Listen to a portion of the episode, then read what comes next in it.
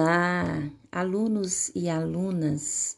Hoje nós começamos a nossa jornada de apresentação de TCCs. Nós sabemos que nem todas as universidades do país hoje têm como prerrogativa a apresentação de TCC, mas em geral, o cuidado que nós temos com o trabalho final, ele fica a critério dos professores que são orientadores nas demais disciplinas, além da metodologia da pesquisa científica, mas é fato que todo professor orientador ele tem determinadas funções e deve cumpri-las dentro do prazo. Então, uma das informações mais importantes que o professor orientador de TCC tem dentro de uma instituição é de saber cumprir os prazos. O orientador, ele trabalha com prazos, tanto para dar as devolutivas para os alunos dos trabalhos que foram lidos e devidamente corrigidos, como também na forma de abordagem que ele vai ter junto ao aluno ao sugerir determinadas alterações no trabalho desse aluno. Então eu venho aqui hoje mostrar e fazer uma chamada, né, de como serão conduzidas nossas bancas a saber, nós temos cerca de três a quatro professores em cada banca. Os alunos terão 20 minutos para apresentação dos seus trabalhos em forma de slide com áudio e nós, professores, no caso eu também, como professora orientadora, eu participo do julgamento e da avaliação desses trabalhos. A rigor, mesmo que eles precisem voltar e, e refazer algum tipo de, de modificação ou de sessão deste trabalho, ou até o trabalho todo, se for o caso, o aluno ele tem um prazo para ele devolver esse trabalho, mas aí ele já não apresenta mais o trabalho é, oralmente. A apresentação ela é feita de forma escrita tão somente. Um professor orientador, primeira coisa que ele precisa ter é uma visão a respeito da pesquisa científica e como que ela pode ser conduzida da melhor forma, como tornar uma pesquisa científica instigante, interessante, a ponto de promover o aluno junto à instituição e principalmente para que mais tarde esse aluno ele sinta o desejo, o prazer de poder publicar o seu trabalho ou até de estendê-lo em pesquisas futuras. É claro que compete ao orientador sugerir, propor, orientar e avaliar o trabalho para que esse trabalho ele esteja de acordo com os critérios da pesquisa científica e também com os propósitos da instituição. Então, a rigor, qualquer trabalho de pesquisa científica ele tem que ter conexão com a instituição que ele representa e as sessões elas vão desde a elaboração do projeto até a apresentação e a defesa desse trabalho de conclusão de curso. Conforme eu disse a vocês, nem todas as instituições por todo o país ainda mantêm essa forma de avaliação dos trabalhos finais dos alunos, mas existem cursos específicos em que a monografia, também conhecida como TCC, é uma exigência. E o que fazer caso você se torne um professor orientador? São responsabilidades do orientador. Primeiro, avaliar a, a relevância do trabalho. Se o trabalho é original, se as condições de execução do tema proposto pelo aluno estão de fato é, é, de acordo com as possibilidades do próprio aluno e da instituição. Então, o professor ele tem que acompanhar a elaboração da proposta do projeto, bem como as etapas do seu desenvolvimento. Em seguida, eu acho que não pode faltar essa dica, que é uma dica que eu sempre discuto até com os alunos, é que uma orientação, se necessária, né, ela constitui uma relaboração de projeto de pesquisa. Então, o, o, papel do professor orientador não é só de sugerir. a mudança em si, né, e de pedir que esse aluno faça essa mudança. Muitas vezes ele precisa estar atento às indicações bibliográficas que ele pode fazer, às fontes de dados que estão disponíveis, tanto em instituições públicas ou mesmo nas privadas, ou de produção de dados que são oriundos de trabalho de campo. Por outro lado, eu acho que existe uma função aí que é básica, é fundamental, é o que eu venho fazendo já há bastante tempo, desde 2015, é atender individualmente cada aluno para orientação e avaliação desse trabalho de pesquisa, com a finalidade de preservar a articulação teórica prática para a produção de um novo conhecimento. Então, esse professor, ele frequenta reuniões que são convocadas, ele está presente ele junto ao aluno, ele tem um olhar crítico e também possibilita o atendimento semanal para os alunos que são orientandos em horário previamente fixado. Isso muitas vezes pode se dar de forma presencial ou mesmo online, como tem acontecido em muitos casos, e também participar das defesas de seus orientandos, cujas bancas ele vai presidir. Assinar, junto com os demais membros das bancas, as fichas de avaliação de TCC, as atas finais das sessões de defesa. Então, essas são etapas burocráticas da função do professor orientador. E eu sempre acrescento que ser responsável pela adequação às normas do Comitê de Ética e Pesquisa em Seres Humanos também, ou também as normas de comitê de experimentação animal, quando o tipo de pesquisa assim o fizer necessário, não é o caso específico dos nossos cursos no momento, mas é sempre bom lembrar.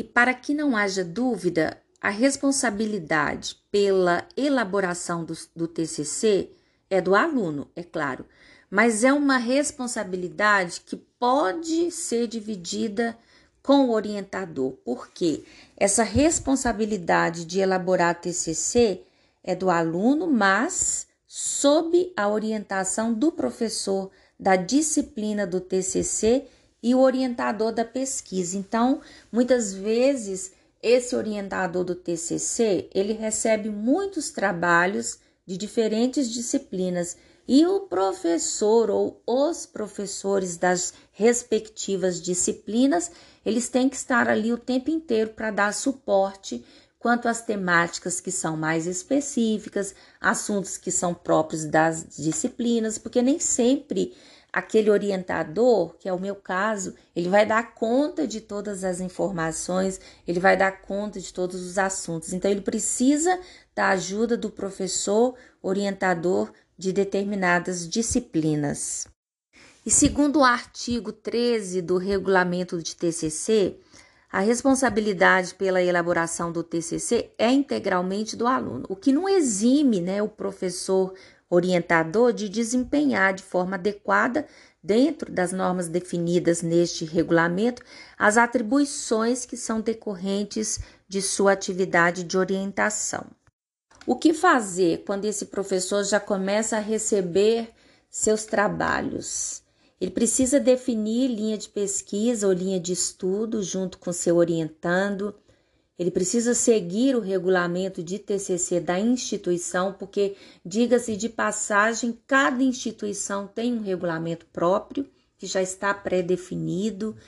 Esse professor ele precisa participar das reuniões de TCC, ele precisa manter contato com o professor de TCC dos cursos em que ele trabalha, documentar conduta do aluno ao professor de TCC, ao coordenador ele precisa trocar ideias com outros professores, com comitê de ética, com coordenadores e outros.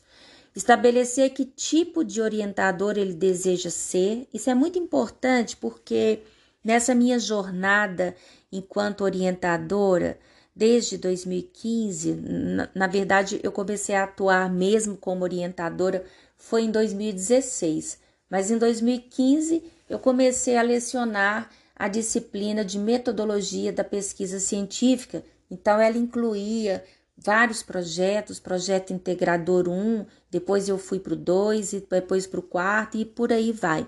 Então eu cheguei a essa condição de professora orientadora depois de alguns anos de experiência. Então a coisa não se deu assim da noite para o dia. Preciso ter experiência com projetos de pesquisa, é preciso conhecer os tipos de pesquisa com profundidade, porque não adianta só querer ser esse professor orientador se não estiver o tempo inteiro atento às pesquisas científicas que estão sendo desenvolvidas no seu país ou até mesmo né, em outras universidades internacionais. De forma bastante humanizada, o professor orientador ele tem que conversar francamente com seus orientandos eu falei aqui a princípio da importância do prazo que tem que ser estipulado para todas as tarefas desenvolvidas no decorrer de um projeto de pesquisa que está sendo é, instaurado, que, que está sendo elaborado. Então, muitas vezes, um dos maiores problemas que eu acho que o professor orientador enfrenta é essa questão com o tempo que ele tem para desenvolver com seu orientando é, as etapas de um projeto de pesquisa. É muito comum o aluno querer deixar para o final e aí ele se atrasa, ele pode com certeza se complicar e quando ele deixa para fazer no final do curso, ele com certeza vai enfrentar mais problemas e ele pode não conseguir produzir um trabalho a contento.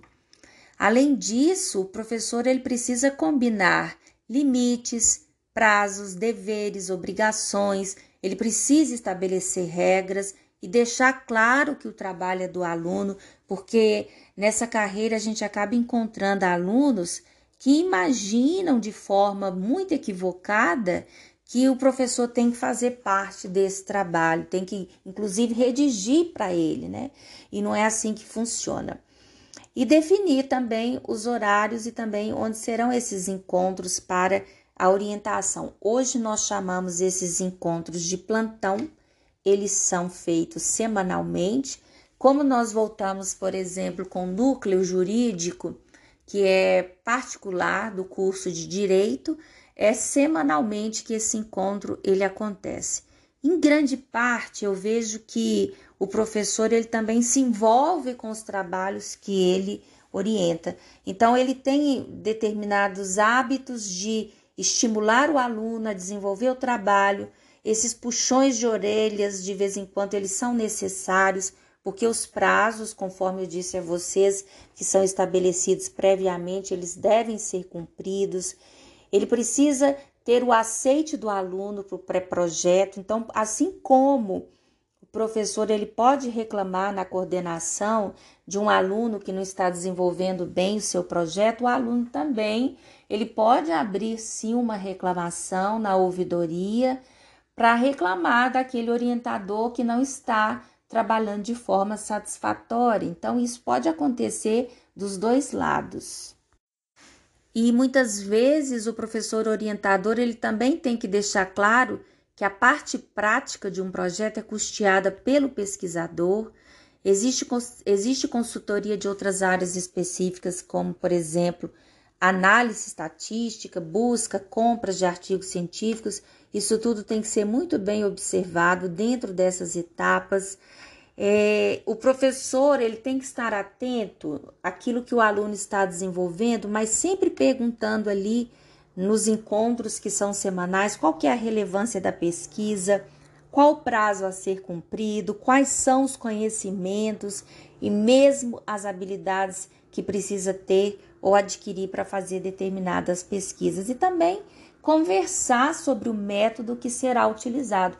Por isso que eu falei da necessidade desse conhecimento sobre os tipos de pesquisa.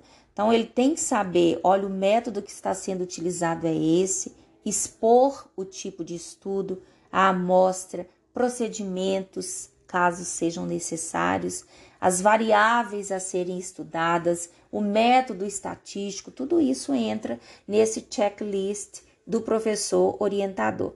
E é também importante é, entendermos que não temos um método disponível, mas que às vezes ali naquela orientação ele precisa fazer junto ao aluno uma revisão sistemática da literatura para determinar o melhor método. Por via das dúvidas, às vezes nós discutimos também a questão do compromisso que esse professor orientador tem com seus projetos, a remuneração, a obrigação e a falta de outros que orientem, mas em geral o que pesa muito nessa tarefa, que não é fácil, eu já digo isso aqui antecipadamente, é o crescimento profissional e pessoal desse professor, porque ele tem condições de ter uma visão ali quase que universal sobre todos os trabalhos que estão sendo produzidos, não só como aquisição de conhecimento, mas também como troca de experiências. Por outro lado, a produção científica ela pesa e muito, e também a fomentação de iniciação científica, porque eu sou uma professora que sou totalmente a favor da instalação de iniciação científica como projeto em várias universidades, sejam elas públicas ou privadas, e isso em grande parte vai depender do professor orientador também. E eu sempre gosto de contar uma história curta que aconteceu comigo em 2019, muito antes da pandemia, eu já fazia parte de um grupo de pesquisa na, UFM, na UFMG e nossos encontros eles aconteciam toda quinta-feira às 11 horas. E na ocasião eu convidei meu orientador a participar de um evento sobre o mito de Merhabian. Foi, eu acabei encontrando ele assim nos corredores, né, numa, numa das reuniões que nós tivemos e aí eu convidei para este evento em específico. Aí ele disse que não poderia participar daquela vez porque havia muito tempo que ele não lia nada sobre aquele autor. Aí eu pensei assim no momento que ele estava meio que se eh, distanciando dessa responsabilidade de participar do evento. Mas depois eu acabei compreendendo, né, que responsabilidade e que respeito pelo conhecimento por parte desse professor, porque para mim, até hoje, né, anos depois, a atitude desse professor, ela foi muito mais impactante e esclarecedora do que se ele aceitasse de forma imediata. Então eu ainda tenho fé na maneira sutil com que as pessoas nos ensinam a partir das pequenas coisas. E embora eu tenha dito aqui que a tarefa de ser orientador de pesquisa científica seja algo que realmente pese nas nossas rotinas, nas nossas atribulações, mas ainda nós temos o prazer de encontrarmos pessoas que nos ensinam alguma coisa e, e outras, tanta, tantas outras que nos mostram como aprender determinadas coisas. Isso para mim já é com certeza o suficiente. Eu sou a professora Marília Mendes, em especial hoje como professora orientadora de TCC. Daqui a pouquinho eu entro em cena. Nós teremos dois trabalhos hoje, todos dois da área de direito, do núcleo de, de direito, né? E com certeza são trabalhos assim que vão nos surpreender muito mais daquilo com que eles foram eh, preparados. Muito obrigada.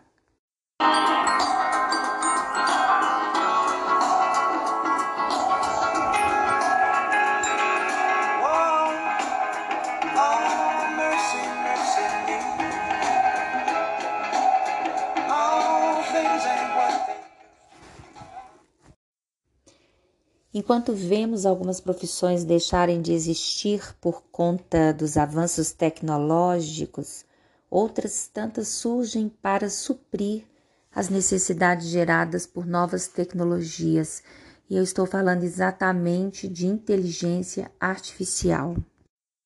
Nas redes sociais que são mais utilizadas, eu fico observando como que as pessoas se colocam diante das tecnologias de informação e de comunicação e mesmo dos recursos de inteligência artificial nos últimos anos também da grande revolução que o chat GPT, do português chat GPT, acabou trazendo desde novembro do ano passado até os meses em que nós avançamos em 2023. Contudo, nós ainda não estamos nos rendendo à inteligência artificial. Essa é a grande verdade. Existem profissões e funções por todo o mercado de trabalho, que seja na área educacional, na área operacional e mesmo para aqueles serviços que são mais artesanais, em que a inteligência artificial ela não vai definir e nem acelerar talvez esses processos, ainda não. Essa que é a grande verdade.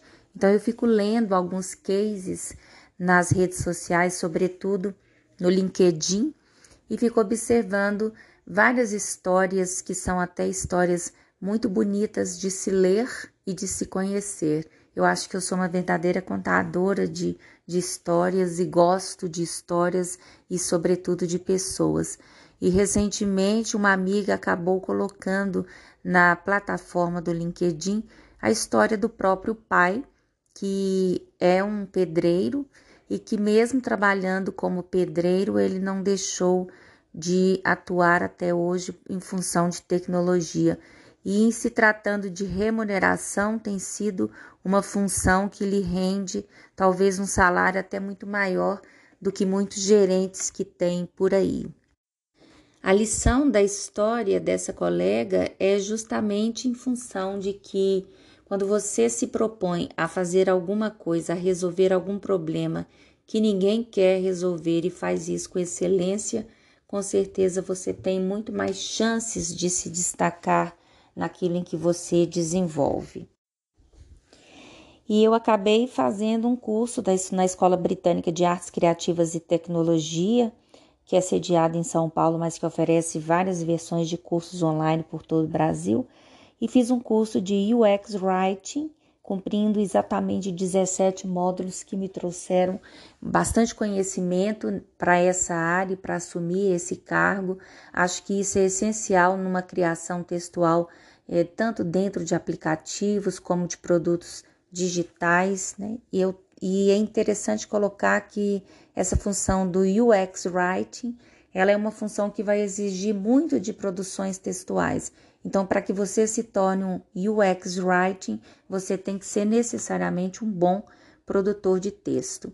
Em geral, de maneira geral, é, o UX ele traz um modelo de escrita estratégica que é aplicada em interfaces e produtos digitais, que pode ser tanto os aplicativos como os sites.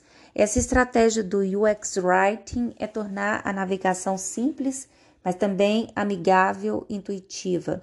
É uma ideia de que o usuário ele sinta que conhece bem o funcionamento de uma interface, mesmo que seja o seu primeiro acesso. Por exemplo, quando você usa o aplicativo do Instagram pela primeira vez, você sabe exatamente o que fazer para acessar a sua conta. Então, nessa página, você também pode ver o que vai fazer, se não tiver uma conta ou se esquecer sua senha. Tudo é muito simples. Mas essa simplicidade, esse efeito de simplicidade, ele advém principalmente graças a um bom trabalho do UX Writing. Eu prezo por esse modelo de escrita justamente porque ele conta com a criação de elementos textuais que são claros, que são objetivos e que tem uma parcela de responsabilidade muito grande para guiar usuários na navegação e conclusão de ações dentro de determinados aplicativos ou mesmo de produtos digitais. É uma área propensa que tem com certeza é, grande acessibilidade para o mercado tecnológico e eu vou citar alguns exemplos aqui do trabalho do UX Writing.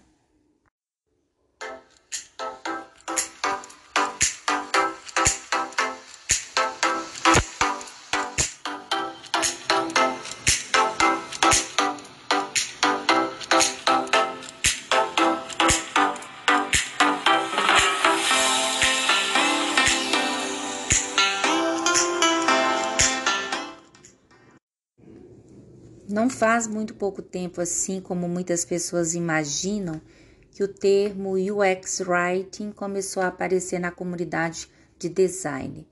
A busca por redatores que são especializados na experiência do usuário tem aumentado a cada dia, durante a pandemia principalmente, em que muitos dos contatos eram feitos através da internet. Isso tem acontecido na mesma medida em que profissionais que estão assumindo essa função tentam entender exatamente o que precisa ser feito.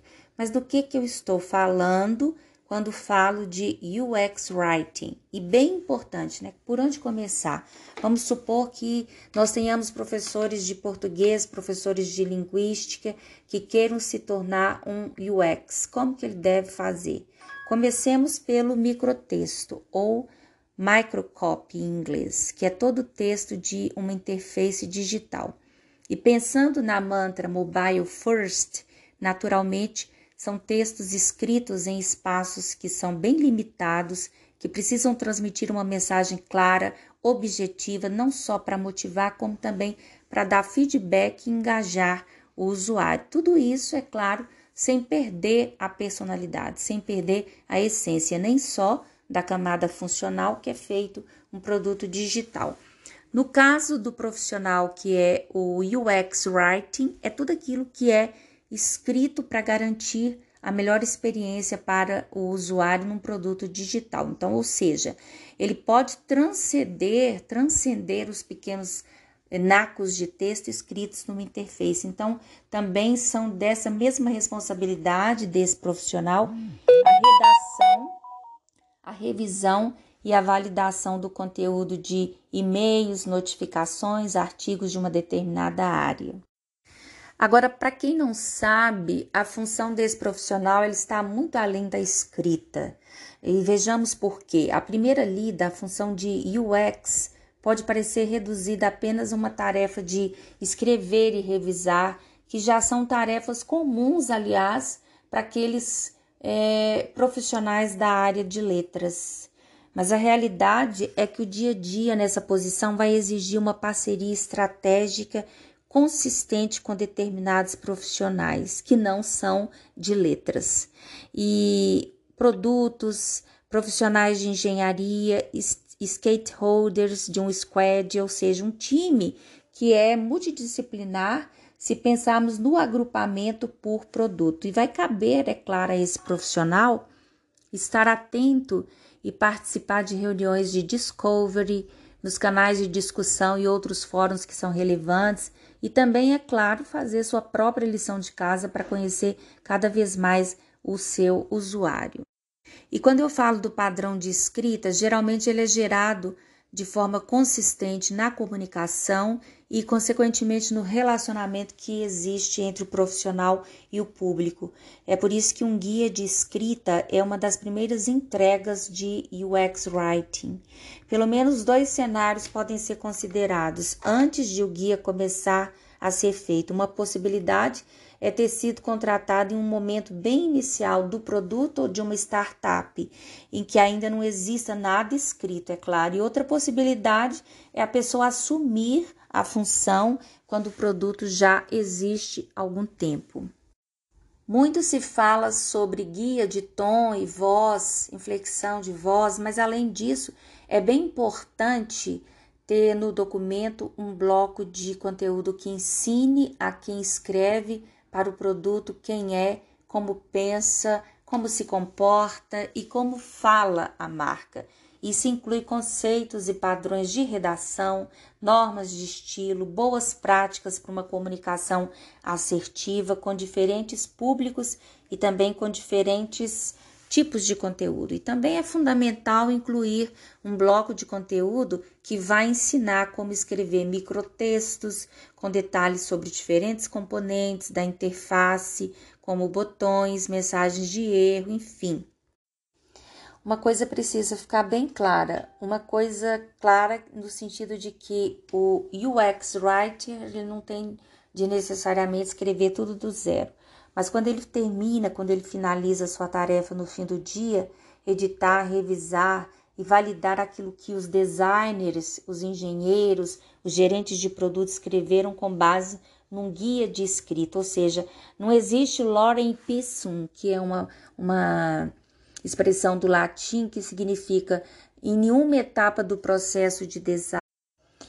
A expressão em si significa exatamente uma sequência né, de palavras, geralmente latinas, ou que foram é, ou que se tornaram alatinadas, né, se é o termo correto, utilizada para preencher o espaço destinado a um texto numa publicação, numa página de internet ou numa interface de gráfico. Então, não existe esse tipo de funcionalidade, não existe essa condição em nenhuma etapa do processo de design. Isso significa que esse profissional ele deve estar preparado para conversar sobre um projeto, tela para solucionar e começar a projetar ou programar, reuniões de alinhamento, ganhar contexto, entender tais necessidades, identificar oportunidades e também ouvir a recomendação do design da informação.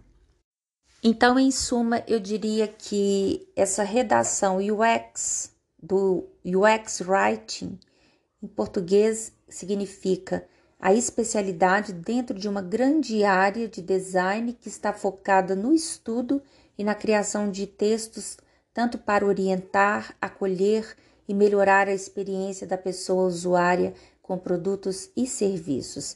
Esses especialistas que surgiram no mercado e, e ao que parece, né, vieram com tudo, eles são responsáveis pelas palavras em notificações, em botões, menus, guias de uso e até mesmo os chatbots que são utilizados no mercado. Eu diria para quem ainda não conseguiu entender muito bem como que funciona essa especialização, é, a tarefa do UX Writing é focada em estudar a melhor forma de comunicação entre a empresa e uma pessoa usuária. Agora, como isso pode impactar de uma certa forma, um produto. Por meio da comunicação, nós conseguimos fazer conexões entre os seres humanos.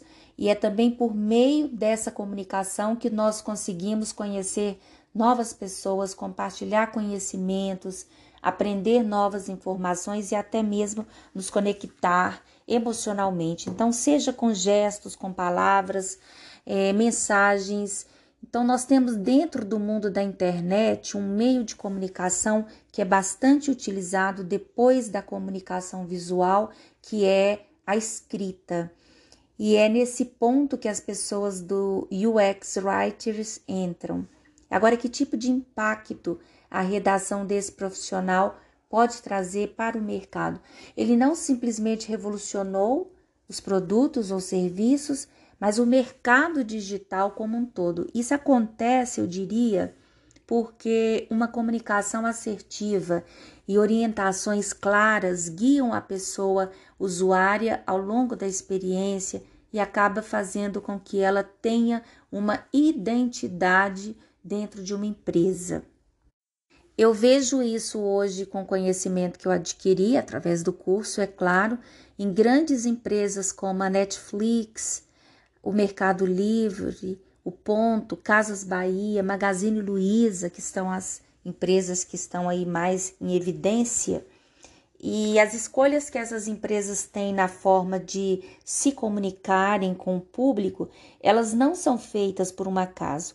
Existem muitas pesquisas e estratégias envolvidas nessa comunicação e, em sua maioria, elas são pensadas com auxílio de redatores. É lógico que, além de ajudar a criar determinados produtos, essas pessoas usuárias, né? É lógico, a, o UX Writing ele tem uma área que conecta pessoas, empresas e produtos por meio da comunicação. Então, a comunicação é com certeza o grande X da questão nessa função do UX Writing. E hoje à tarde uma pessoa até me perguntou, né? O UX Writing é o mesmo copywriting? Eu responderia da seguinte forma: apesar de serem áreas muito semelhantes, elas possuem focos que são totalmente diferentes. Então, enquanto uma se preocupa em como se comunicar, orientar e se conectar com a pessoa usuária, a outra está com foco na comunicação para vendas e para promoção do produto no mercado. E de forma bem sucinta, qual o valor que o UX Write ele pode agregar ao seu produto? Primeiro, engajamento do usuário, também experiências positivas, ele pode melhorar a usabilidade porque por meio de uma escrita fácil de entender e que claramente faz sentido, ele pode ajudar o usuário a navegar o produto de uma forma fluida e também natural. Além disso, existe a possibilidade de diferenciar sua marca e criar uma identidade ao seu produto. Agora, o que, que é necessário saber antes de começar, antes de transitar por essa carreira? Conhecer o seu usuário, quem é ele, por que ele está utilizando determinado produto, é o que as grandes empresas fazem, pensar nos sentimentos do usuário, pensar no que vai escrever, compreender os objetivos do produto e da empresa. Então, essa ideia de produzir textos para o UX Writing não significa tão somente trabalhar com a escrita, mas também entender quais são os feedbacks que estão sendo trazidos pelo UX Writing ou, por exemplo, quando alguém coloca frases do tipo eu não entendi o que, que isso significa, isso não ficou muito claro para mim, o UX ele tem que ser claro para que o usuário entenda o que está acontecendo sem nenhuma dúvida. Então, a clareza é um dos principais pontos. Além disso, a concisão, escrever exatamente aquilo que é necessário, nem mais nem menos. Ser claro e eficiente com poucas palavras. Ser útil, o principal objetivo do UX Writing é melhorar a experiência do usuário. Não tenham dúvida quanto a isso. O papel do designer é o de um anfitrião bom e atencioso, antecipando as necessidades de seus convidados. É assim que funciona o UX Writing. E como praticar no dia a dia? Ler em voz alta. Ler em voz alta tudo que você escrever. Dessa forma, você consegue perceber se o texto faz sentido e está claro. Aliás, essa é uma técnica que eu sou bem suspeita para falar, porque muito antes de me tornar UX, eu já fazia leituras em voz alta. Criar alternativas, escrever o mesmo texto de diferentes formas de escrita. Isso consiste em mudar posições de palavras, a sintaxe de determinadas sentenças, trazer diferentes perspectivas. Então, o trabalho do UX Writing é também um trabalho de análise sintática. E pensar, é claro que menos é mais. A simplicidade acaba sendo a grande aliada desse profissional. Na hora de criar alternativas, ele tenta de alguma forma tirar aquilo que é essencial para o texto. Você não pode parecer um robô, embora você seja ali quase que um robô, né? E por que que a voz ela tem tantas implicações na marca de um produto? A voz da marca, ela ajuda a fazer a experiência do usuário ser consistente e reconhecível para as demais empresas. E falando assim de uma forma é, rápida, né? Parece que essa tarefa do UX Writing ela é uma tarefa fácil, mas não é. Há muitas variáveis que precisam ser levadas em consideração para obter um bom resultado e até mesmo para se tornar um bom profissional. E em tempos de tecnologia, nós podemos dizer que somente a experiência pode tornar esse profissional um top, um profissional top no mercado. Se você gostou do nosso bate-papo, deixe as suas perguntas, suas dúvidas ou talvez até mesmo seus elogios. Eu sou a professora Marília, sou professora de Linguística e de Comunicação Tecnológica. Até breve.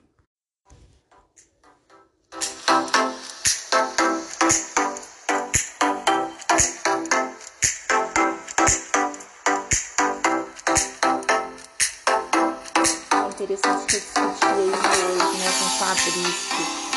Fabrício também formou comigo e a gente falava assim da importância né, de estar perto do usuário, sempre que necessário, para levar para ele algumas dúvidas, alguns questionamentos.